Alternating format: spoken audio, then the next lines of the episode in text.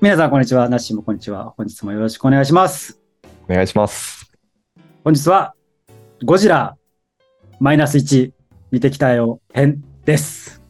というわけで、あの、三丁目のオールウェイズでおなじみの山崎監督の最新作、ゴジラマイナス1、マイナス1、マイナス1みたいですね。えー見てきたいマイナスワン。あっていうことなんですけど、まあ、山崎監督といえばね、まあ、押しも押されぬ、まあ、日本の有名監督の一人だとは思うんですけど、あね、そう思いますね、私は。ドラえもん撮った監督って感じがするな、国民。ドラ泣き。で、そのイメージが強い。あちょっとゴジラマイナスワンもちょっと見に行くかどうか迷ってたんですよ。まあ、っていうのも、こう過去の作品を見てみると、こう見たことあるやつね。ジュブナイル、三丁目の夕日、オルウェイズ。なんならあの、バラットも名もなき恋の歌も見てるし、あの、クレヨンしんちゃんの、あの、戦国大合戦の実写ですよ。あとは、スペースバトルシップヤマト、永遠のゼロ、寄生獣。ここら辺まではついてきました。すごいね、本当にラインナップ聞くと、本当に日本の期本当にね、うん、すごいよね。待される監督って感じがするね、題材が。で、その後は正直ちょっとね、回避しちゃったね。海賊と呼ばれた男、アルキメデス大戦、ドラクエ、ユアストーリー、ルパン三世、ねここらはね、ちょっと回避してしまいましたね。だけどまあ、ちょっと相性は良くないんじゃないか説もありつつ、まあ、はい見てきたよというところでしたけど、はい。うん、ラッシー的にはどうでした？私はですね、面白かったです。楽しめました。よかったな、敷島って最後、なりました。敷島、まあ、今回の主人公の神木隆之介くんですね。はい。と思いましたね。ヨシさんはどうでした？僕、いや、まあ、いいところもあり、うん、うん。気になるところもありっていう、うん、うんですよね。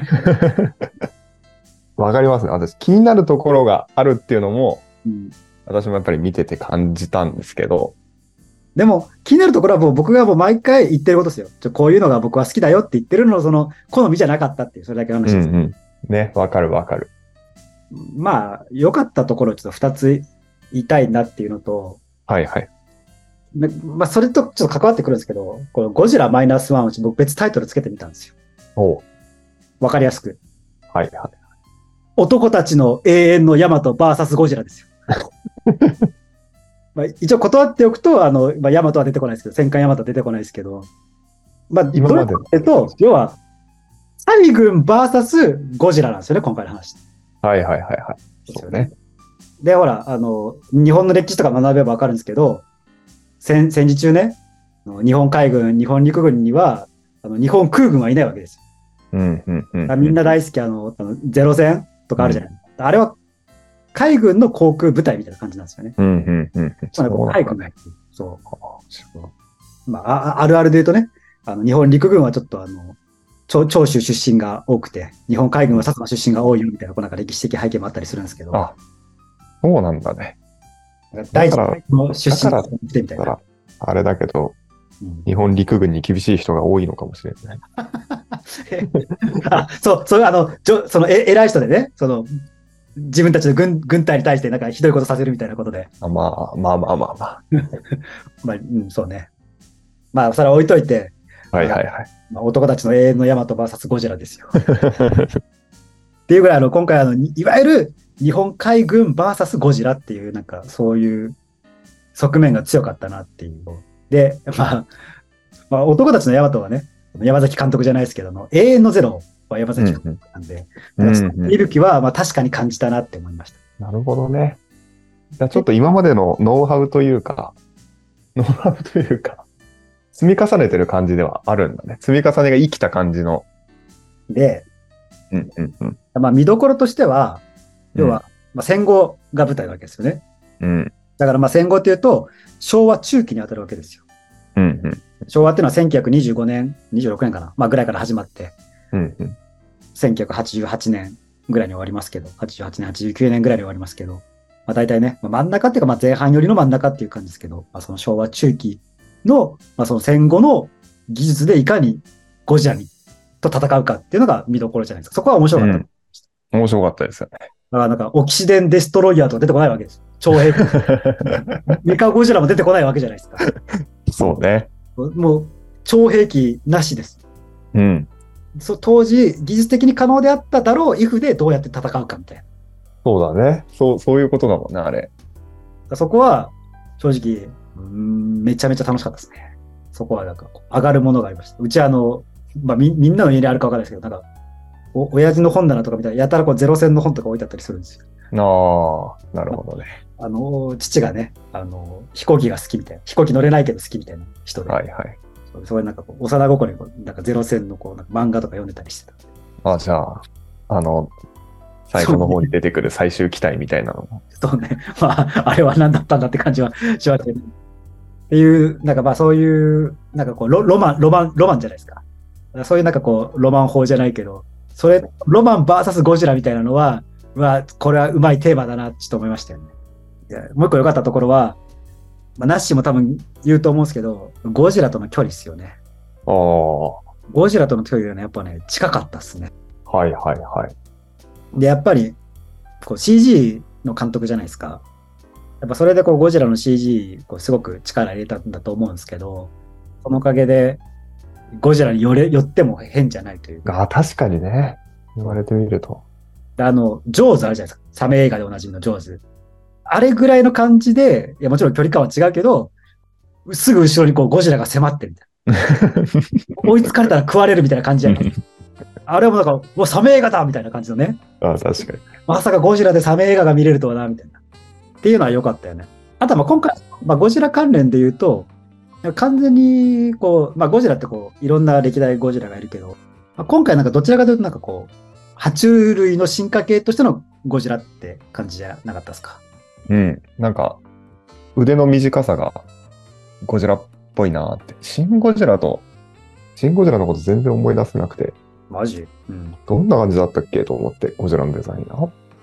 いや、なんかあの、爬虫類系ですよ。爬虫類系。水生生物ですよ。同じ。なんか腕がね、すごい短くて、なんか腕はなんかこう、支えるだけ、あるだけみたいな、そんな感じ。はいはいはい。多分ね、伝わりやすいのは、アメリカ版のゴジラああ、あれ、うんそうだよね。なんか、本当に。の1998年版ですよ。はいはい。後にね、そのプロデューサーか監督が、なんかちょっと勘違いしてました、ごめんなさいみたいな感じであ謝ったんですけど、あのもう完全になんか、なんかニューヨークの地下に巨大爬虫類が現れましたみたいな感じの作品なんですよ。えごめんなさいできる大人。作品ですあだええエメリヒ版だ、エメリヒ版、ローランドはいはい監督のやつで。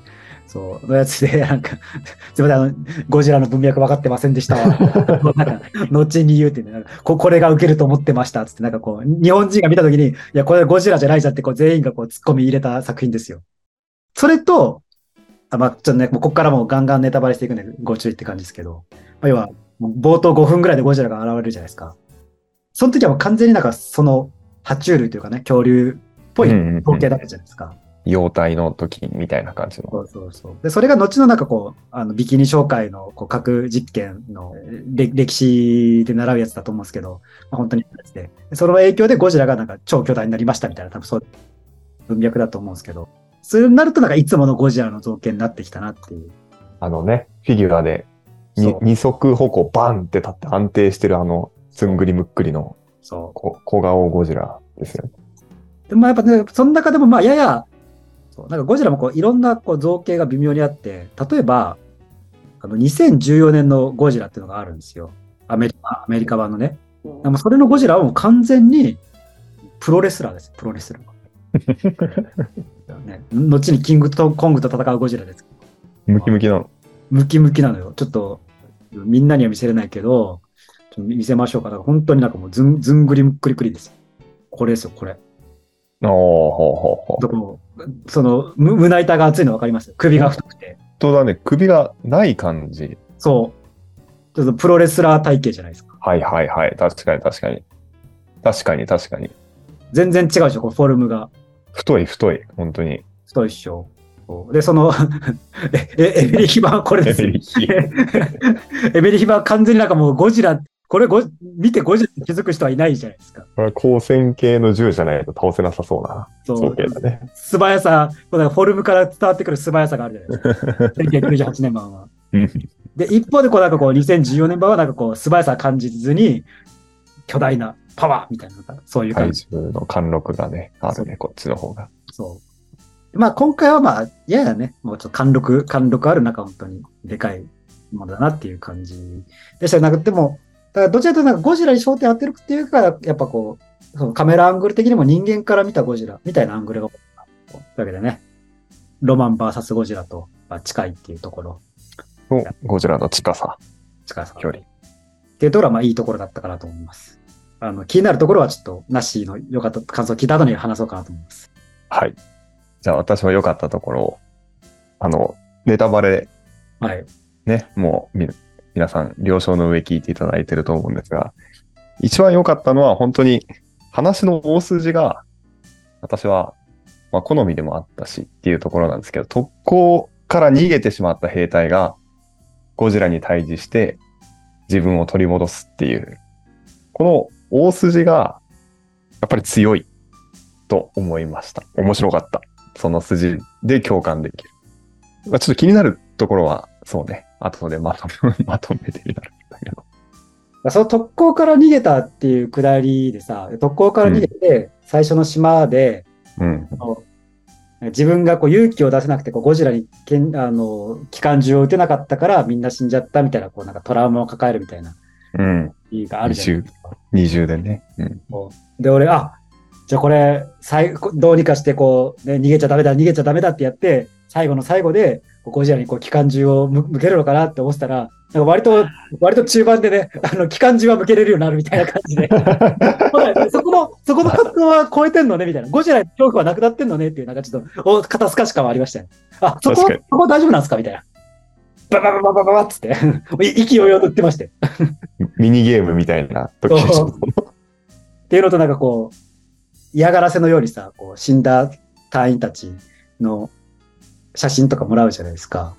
俺その後、なその、それぞれの人になんか返しに行くのかなと思ったその写ああ真。ねね。そう家族はいるだろうからね、どうにかして調べて。そしたら別に返すわけでもなく自分で持っておくっていうね。そう例えば持ってるから取られてんでしょってこう思い思いながら。早く返しに行って供養して自分の中でのその卒業式を迎えなさいよって思いながら。確かに。で、一人一人こんすいませんでしたって、僕のせいでここの方は亡くなってしまいましたって家族に頭下げていったら、その自分のそのトラウマというか罪悪感みたいなのも少しは減って、次に行けるんじゃないかなと思ったら、それはやんないんだみたいな。正論ですね、それ。多分。敷島さんに言ったら顔真っ赤にして。いや、だから、そういうつもりで渡されたのかなと思ったの。確かに。俺も、なんか旅に、旅に出そうだもんね。あれを返す旅みたいそうな。そうそうそう。漫画とかだ。ここれ行って、ちょそれぞれ家族に食材していこうみたいな感じで渡されたのかなと思ったら、持ってるっていうね。で、持って、お、俺の戦争は終わってないんだっつって、いや、それ終わってないでしょ、それはっつって言う。返さないからって。そう、返さないからって。それはそうよっつって。確かにね。でも、本当に特攻、その大筋が良くて、最後のカタルシスっていうのが、やっぱりちゃんとあって、私は本当面白かったなって思いましたね。最後のオチはどう読めた？あの特攻にまつわるオチですけど。最後のオチはまあ読めましたけど、ど、どこで読めました？私はね、勘違いしてた。あの、最後飛行機最終整備が終わりましたっていうところで、あの爆弾の新艦をこれで抜くんだぞみたいな、直前で引けよみたいに言ってて、あれを引いたら、なんか、脱出装置みたいになってるのかな。あ、もう先に先に脱出装置で。そう、知らないで引いて脱出させるつもりだったのかな。ああ、そういうことね。はいと思ってて、で、まあ最終的にああいう形になるだろうなっていうのは思ってましたけど、最後のあのシーンの作りの部分で何回も、いえ、まさか、まさかみたいにドキドキできて、そう、間に合わないとか、まさか全員死ぬとか、そういう気分にもなれて楽しかったです。いや、山崎監督映画でそれはないですよ。そんな進撃の巨人みたいなことやんないですよ。全員りょうさ、も予測はできてた。いや、もう当然。いや、二つフラグがあってて、まあ、これちょっとどういうことかっていうと、まあ、その特攻隊から逃げてしまった神木隆之介君が、まあ最後ね、その自分にけじめをつけるためにゴジラに特攻して、日本を東京を守ろうっていうところなんだけど、まあ、結局はまあ特攻はしなかしなくてよかったっていうことなんですけど、えまあ一応伏線は二つあって、いやみまあ三つかな、まあ、まあ二つにしよう。で、一つは、その新刊を、これを抜くとね、その先端の爆弾の安全装置が外れますよって言った後に、一瞬だけ、その会話をこっちに、観客に聞こえなくするワンカットが入るんですよ。ここがまあ、要は、あ、今、多分、その脱出装置の話してんだろうなってことが見て取れるわけですよ。うんうん。仕込まれてるなって感じ。そう。で、もう一つは、あの、学者ことドクターことですよ。うん。まあちょっとドクターこととね、申し訳程度のネネタバレ防止としてちょっと言いますけど、ドクターことが演説をするじゃないですか。この国は いつもそうだっつって、現場に無理を強いてきたんだみたいな、竹槍で戦えってみみたいなこと言ったんだっつって、特攻しろみたいなのが無茶なことを言ったんだっつって。で今回の戦いは、全員の生存をもって勝つことを誇りにしますみたいなこと言ったじゃないですか。言ってたね。フラグピンピン丸じゃないですか。まあまあまあまあ。確かに。で、そのなんか特攻隊の下りのところで、なんかそのもう脱出不可能な飛行機作ってみたいな、そういうこともちょっと言ってて、ってことはこれ脱出、確かにな、脱出装置作ればいいじゃんみたいなことで、あ、もうこれはもう確定だなみたいな感じで、見たらこう案の定こうね、こう直前に、いや僕もそこはもう構えてるからわかるわけですよ。構えてるから、ちょっとこの、なんかこうひ飛行機のこう搭乗口みあたりを見てると確かに上に浮かぶ一つの遊んでた。黒い影があったんですよ。うんうんうん。なっていう。なまあね。まあね。っていう感じ。っていう感じですかね。まあ、まあ、オチはね、まあ、ちゃんと見てればわかりますよっていうところじゃん。そんなところかな、私、いいところ。さっきさ、まあ、山崎監督で死ぬことはないって言った言いましたけど、ここはさすがに言わないですけど、いやまさかね、ほら、死んだと思った、あの人も生きてるじゃないですか。山崎マジックですよ。まあね。でも本当に私はね、あの、最後、クライマックスに向けての積み重ねで、最後、あの、ああ、よかったって気分になったので、この山崎マジックも本当に快く受け入れられました。そうそうって。むしろこれでよかったって。だけどまあ、ここまでが良かったところですね。今なんか不満に聞こえた部分も、なんだかんだ楽しんでます。楽しんだかんだ面白かったです。ここからちょっと気になるところですよね。気になるところね。気になるっていうか、ちょっと、ちょっと、ちょっと若干気になるところからいきましょうか。やっぱその、演技の仕方？ね、演出演技演出の部。分が、やっぱりこう、舞台っぽくないですか？私はね、アニメっぽいと思った。多分同じ感覚なんですよ。そうそうき見方が違うだけでね、同じ感じ。うんうんどういうことですか、アニメっぽいって。なんだろうね、なんか、まあ、要は、演技してますよ感が感じるって感じじゃないですか。そうそうそうそうそう。第一表面的な理由理由として。で、もうちょっと掘り下げると、現実にあんな人間はいないんですよ。ど、どの部分を言って。いや、その、その、喜怒哀楽の過剰さ加減ですよ。ああ、確かにね。うん、うん。この国は変わんねえなみたいなやつ、周りにいないじゃないですか。いないね。それやってて、言ったとしても、なんかえ演技でやってますよって、なんかわざとやってますよみたいな感じでこう言うわ。本当この国は変わんないよねみたいな感じで。そんな感じじゃないですか。それをなんか、マジで周りのやつが本気で、この国は変わんねえなみたいなこと言ってたら、もうどうしたってなるじゃないですか。だっていうぐらい不自然なんですよ。そうそうね。だから多分それがアニメっぽいとも言えるし、あとはその、遠くから人が見なきゃいけないから、どうしても演技が過剰になってしまう舞台っぽいんですよ。だからこう、演技が過剰。画面で見るにしては。ね。ま、そう。少なくとも我々はそう感じたっていう感じですよね。多分何か意図を持って、この時間に収めるためとか、わかりやすさとかをとって、そういう方を選んだんでしょうけど、なんかねわかりやすいそうわたわかりやすい、子供からお年寄りまで老若男女が楽しめる作品にするためだと思いますよ。ね、マジで全国民意識してんなって感じがそ映画なんですよね、本当に。う、全方位ですよね。うん。まあ、それが作れるって、本当ある意味才能だと思うんですよ。本当す、うん。そ確かに。なんか人間何かを作るときに、もうこの人に届けばいいって思うじゃないですか。うん、うん。なぜならこう全員に刺さるものなんて難しいじゃん。こう何かものづくりをしたことある人だったらわかると思うんですよ。みんなに受けるコンテンツなんて、まあみんなは言い過ぎだな。みんなに受けるものはないから、8割 ?7、8割の人に受けるコンテンツ作るなんて、まあ難しいんですよ。だから大体こうターゲティングを絞って、届く人に届けって感じでやるのが、いや難しいよ。本当にもう、すごい胆力ですよね。ね、本当に、それは思いましたね。で、その代わりに、失ったものが不自然さですよ。不そうそうね自然さ。で、もう一個あって、うんまあ、ちょっと格好つきでますよ。格好つきでますけど、リリアルさですよ。うん。そうね。山崎監督の最大の特徴は、表情と感情が、表情と感情と内面の気持ち、惑星直列なんですよ。なるほどね。確かにね。怒ってる顔をしてるときは怒ってるんですよ。うん。だからそうか、おかしいのかもしれない。おかしいと感じるのかもね。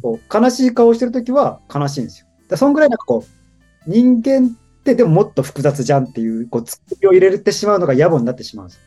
で、よくよく見てほしいんですけど、みんな常に表情を作ってる。でも、現実の僕らはもうちょっと無表情に、とかもうちょっと不愛想に人と接するし、人にお願いするし、人と話をするじゃないですか。なるほどね。全員がね、常に何らかのね、表情から分かるんですよ。あ、この人今怒ってんな、悲しんでんな、悩んでんな、みたいなのがもうか顔で分かる、分かりやすさですよ。なるほどね。読み取れる表情をみんなそう出してるっていうところなんです。だからそこに何の不一致もないんですよ。裏切りもないですよ。え、あいつ、あんないい顔してそんな悪いやつだったのみたいなのないじゃない確かに。確かにねいい顔。してる人はいいやつなんですよ。悪い顔してるやつは悪いやつなんですよ。っていう。しかもセリフもさらに重ねてストレートだから。だからね、逆に笑いましたよ、私は。他の部分の丁寧さと、その人間演出のギャップ、セリフでなんか、びしょ濡れだぜとか、奇襲が役に立たねえとか、なんかその、いやもう、いや僕はもう、僕はもう途中から演劇を見てると思い込んで、そこはクリアしましたよ。まあ、え演劇舞台だったら言うよなとか思いながら。あれはえ癖になる結構いい風習でした。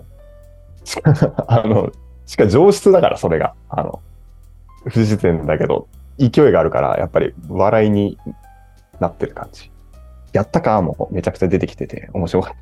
そうね。だから本当にもう、ギャグとしてやってなかったら何なんだって感じでぐらい、やったかを対応したよね。いやいや、それ言ってないでしょ、そんなこと言ったらってなるじゃん、絶対。もう、やったかやったか禁止みたいな感じじゃん。ね、本当に面白かった、あれ。は、だからもう、自分が監督だったら恥ずかしくて、あのセリフ入れれないもん。やったからって絶対入れれないでしょ。で、やっぱり見てるものがでかいんだろうね、山崎さんは。本当に。しょうがないだって、確認しなきゃいけないからさ。やったかっつって、こう観客も、あ、やったかなってこう思わせなきゃいけないみたいなね、責任感みたいな。そういうところですよね。だからね、本当同じ感想かな。なんかだから軍、軍人さんの軍人っぷりもちょっと軽いですよね。本当にこういう軍人いるのかなって思っちゃうような。そこはね、解説すると、どういうことかというと、ゴジラを目の前にしたこう軍人さんがこうあ慌てふためくじゃないですか。まあ、あくまで、ね、僕ちょっと趣味の一つとしてね、日本の自衛隊のこう訓練風景を見るっていうこう趣味があるんですけど、よくね、あの、広報で出してるんでね。まあ、それ広報用かもしれないけど、みんな感情を知って死んでるんですよ。感情死んでるっていう言い方するとよくないけど、感情を切ってるんですよ。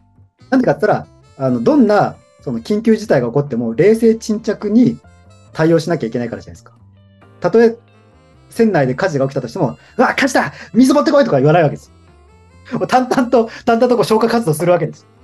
ゴジラを目の前にしたときに、あんな驚きをおののく、まあ当時だったらいたかもしれないですけど、っていうのがリアルじゃなくて、もうちょっとみんな淡々と迎撃するのか回避するのかみたいな感じでやるんだと思うんですよね。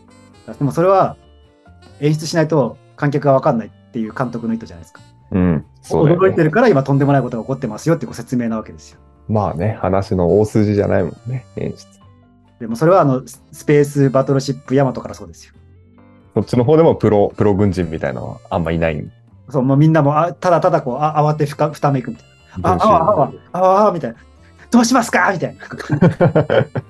誰か助けてくださいみたいな。こうまあ今のは世界の中心、世界中ですけど、うん。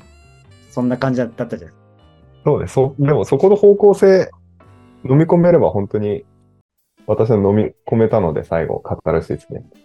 でもちょっと最近僕舞台見に行けてなかったんで、ちょっと舞台成分を摂取できたと考えればよかったかもしれないです。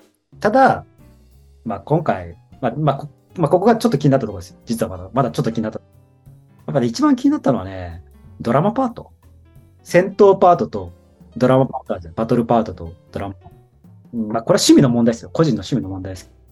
人の過去の不不幸とかにドラマパートをもうちょっとさっぱりしててもいいんじゃないかなっていう。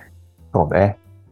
ちょっとな長い気がしたな。あの、戦闘パートがちょっと楽しかっただけに、戦闘パートを増やしてほしいなってちょっと思いました。ちょっとドラマパートもね、なんか、冷静、れまあ、冷静に考えると、ちょっと突っ込みたくなるような、なんかもう、そのなんか、す 次の展開のためのその展開でしょみたいなところもちょっと気になるそう。そうね。連続性の部分がやっぱりちょっと、ね、方向性がブレてるような感じがするなっていうふうに感じるところはやっぱりあるかも。特にね、こう一緒に住むことになった浜辺美波ちゃんとのこうやりとりのところは、まあ、メインのところかもしれないけど、っていううんっていう感じですよね。まあ、そこはまあ趣味の問題かもしれないですけどね。あと、いいいですか？これ一個。あの、子役の子すごいちっちゃかったじゃないですか。ですごい喋り方可愛い子だなと思って。子役の子、泣くじゃないですか。あれってさ、撮影の時ってさ、泣かしてるんですか？ああいうの。俺はね。俺、それちょっと考えてたのよ。ここで泣かせたら、泣かせるわけないなと思ったんですよ。で、どういうことかってこれね、僕の予想なんですけど、ちょっとまだ調べてもないんで、本当かどうかわかんないですよ。これ、多分顔、表情 CG だと思いますよ。ああ、なるほどね。なんかね。一瞬なんか不自然に感じた表情があったんですよ。だから人間っぽくないなっていう感じたところがあって、多分あれ顔 CG だと思います。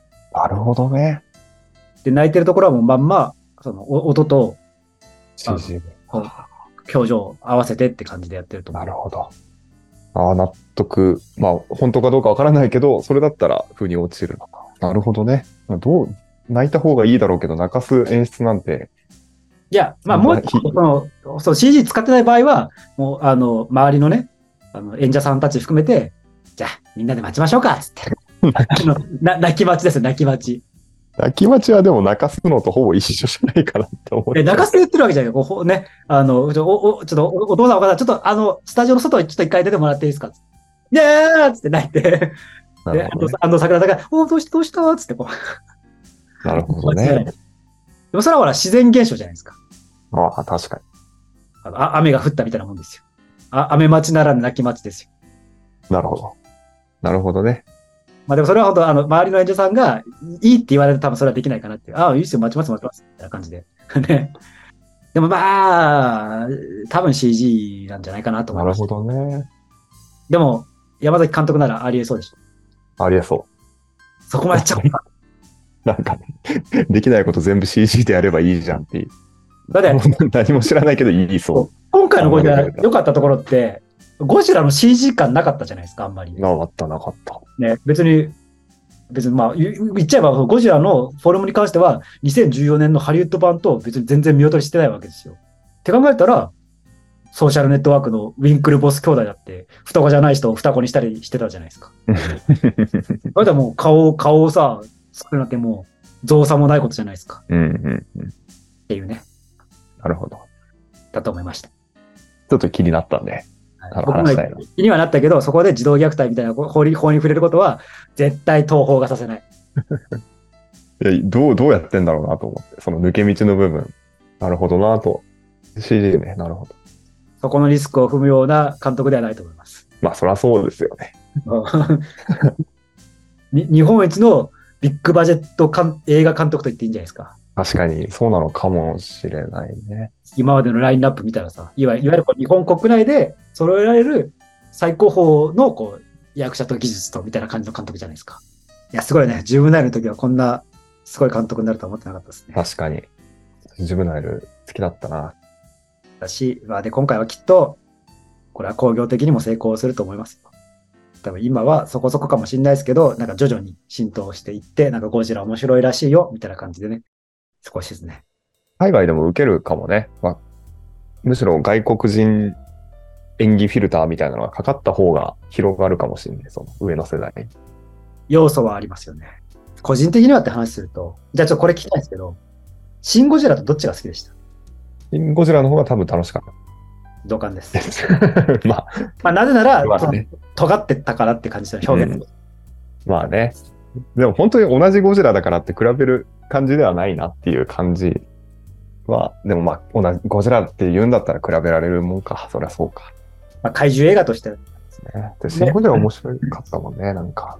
怪獣映画やるんなら、あの、韓国のあの、グエムル・ハンガンの怪物ぐらいまでやってほしいよね。あれも面白かったもんね、グエムルってなんか残るよね。全然数、あれさ、怪獣映画の名を方とさ、怪獣映画じゃないじゃないですか。あの、怪獣映画かと思ったらファミリー映画じゃないですか。なんかよくわからん家族の話じゃないですか。グエムルはマジ面白いよね。ほんとすごい面白い。あの、ずっと予想できない感じ。うん。まあ、個人的にはね、そういうなんかこう、この先どうなるんだろうっていう、こう、予想ができないものの方が多分まあ、僕らは好きなのかなっていうところですよね。これちょっと意味わかんねえな、みたいな感じでね。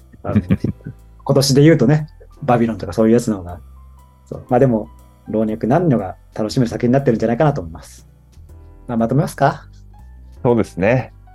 それでまあ今回のゴジラマイナスワン、良かったところとしては、まあ、いわゆる日本海軍のロマン VS ゴジラっていうとんでもないテーマを持ってきたなっていうところと、当時の技術で勝つっていうそのとんでも兵器が出てこないリアリティ、うん。あとゴジラがね。うん。深いっていう。で、気になったところは、なんかこう、アニメっぽい、舞台っぽいみたいなね、ちょっと演出が過剰すぎるドラマパートというか、内面と表情が完全に一致した、ちょっと不思議な人間像みたいなところはありますけど、まあそこは山崎監督の色として飲み込めれば楽しめるんじゃないかなっていうところですかね。そうですね。本当一緒だったな。感想。吉さんの今回、多分。大人は本当にドラマパートとか演技はそういうものだと思って笑う準備をして見ると多分最高の映画になると思います。でも本当に多分下手とかじゃなくて、それを選ばなかったっていう演出方針っていう感じ。ターゲティングのものですね。うん、だからね。本当に家族で見に行ける映画ですよね。うん、本当にちっちゃい子でもわかる。そんな感じでいいですか？はい。ありがとうございます。というわけで本日もありがとうございました。ありがとうございました。